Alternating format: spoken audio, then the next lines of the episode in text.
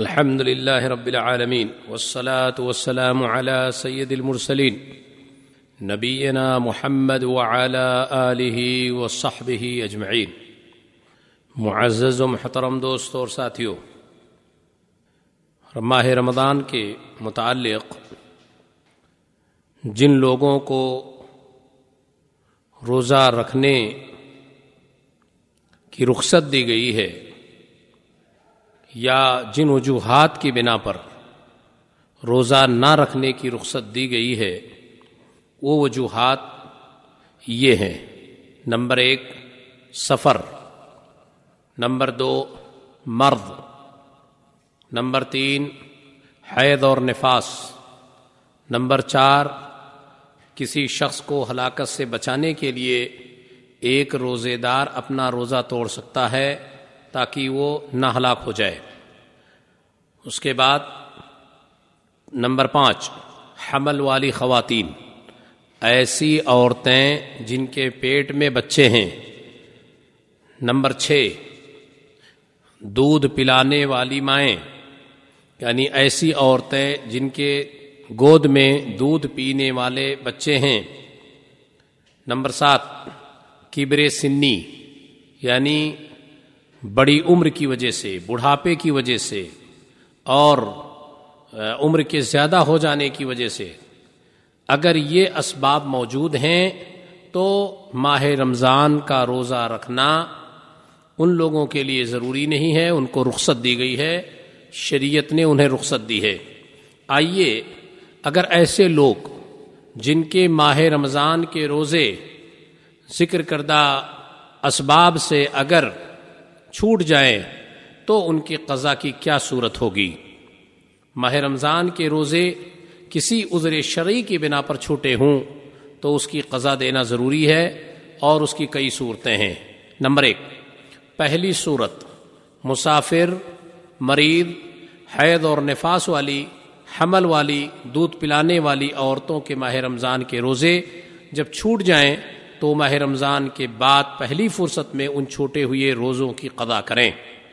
ان پر صرف اتنے ہی دن کے روزے کے قضا ہیں جتنے ان سے مذکورہ حالتوں میں چھوٹے ہیں۔ یعنی جن جن اسباب کی وجہ سے چھوٹے ہیں، انہی وجہ سے انہی روزوں کی وہ قضا کریں گی اور اس کے ساتھ کوئی کفارہ نہیں ہے۔ صرف روزہ ہی رکھنا ہوگا، اس کے ساتھ کوئی کفارہ ادا کرنے کی ضرورت نہیں۔ اور انہیں آنے والے رمضان تک تاخیر کی جا سکتی ہے۔ یعنی ان چھوٹے ہوئے روزوں کی قضا قضا کی خاطر اگر نو مہینے، دس مہینے بھی تاخیر ہو تو کوئی حرج کی بات نہیں ہے۔ آنے والے رمضان سے پہلے پہلے اس کی قضا ہو جائے۔ چھوٹے ہوئے روزوں کی قضا کی دوسری صورت یہ ہے کہ بڑھاپے کی وجہ سے اگر کسی پر ماہ رمضان کا روزہ مشقت ہو جائے پر مشقت ہو جائے اور ماہ رمضان کا روزہ نہ رکھ سکے یا اسی طرح ایسا دائمی مریض جس کے ماہ رمضان کے بعد بھی شفایابی کی کوئی امید نہ ہو، جیسے مستقل طور پر ذیابطیس یعنی ڈائبٹیز کے مریض یا عارض قلب یعنی ہارٹ اٹیک میں مبتلا مریض، تو ان تمام قسم کے مریضوں کے لیے جو ماہ رمضان کے بعد بھی قضا کرنے کی استطاعت نہیں رکھتے تو ان کے ماہ رمضان کے چھوٹے ہوئے روزوں کی قضا کا طریقہ یہ ہے کہ وہ ہر روزے کے بدلے ایک مسکین کو کھانا کھلائیں یعنی آدھا سا، ڈیڑھ کلو چاول ہر روزے کے بدلے ادا کریں۔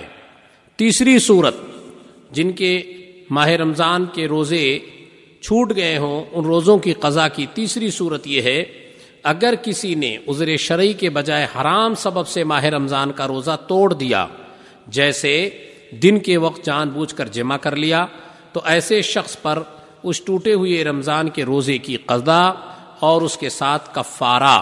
کچھ اس طرح ہے، اس نمبر ایک، اس دن کے روزے کی قضا کرے یعنی اس کے بدلے روزہ رکھے۔ نمبر دو، اور ساتھ ہی ساتھ اس پر کفارہ بھی واجب ہے۔ اس کا کفارہ ایک گردن آزاد کرنا ہے یعنی ایک شخص کو آزاد کرے۔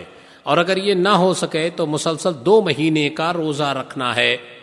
اگر ایسا کیا ماہ رمضان میں جان بوجھ کر جمع کر لیا، تو یا تو وہ ایک گردن آزاد کرے یا مسلسل دو مہینے کا روزہ رکھے یعنی ساٹھ روزے۔ اور اگر اس کی بھی طاقت نہ ہو، تو ساٹھ مسکینوں کو کھانا کھلائے۔ یعنی ہر مسکین کے عوض آدھا سا غلہ یعنی ڈیڑھ کلو چاول ادا کرے۔ اس حساب سے مجموعی وزن نوے کلو ہوتا ہے۔ اور اگر اس کی بھی طاقت نہ ہو یعنی نہ وہ گردن آزاد کر سکتا ہے، نہ وہ مسلسل ساٹھ دن کے روزے رکھ سکتا ہے اور نہ ہی وہ ساٹھ مسکینوں کو کھانا کھلا سکتا ہے۔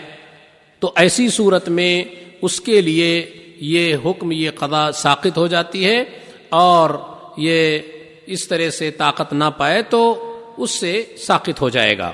یعنی اس پر اب کوئی چیز نہیں ہے۔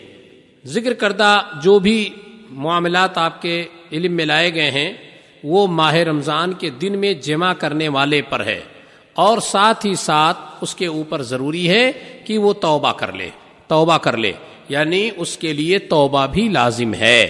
جہاں وہ اس کا کفارہ ادا کرے، ساتھ میں توبہ بھی کرے، تاکہ اللہ تعالیٰ اس کے اس آمدن کیے گئے گناہ کو معاف فرما دے۔ وہ آخر دعوانا ان الحمد للہ رب العالمین و صلی اللہ علیہ نبینا محمد وعلی آلہ و اجمعین والسلام علیکم ورحمۃ اللہ وبرکاتہ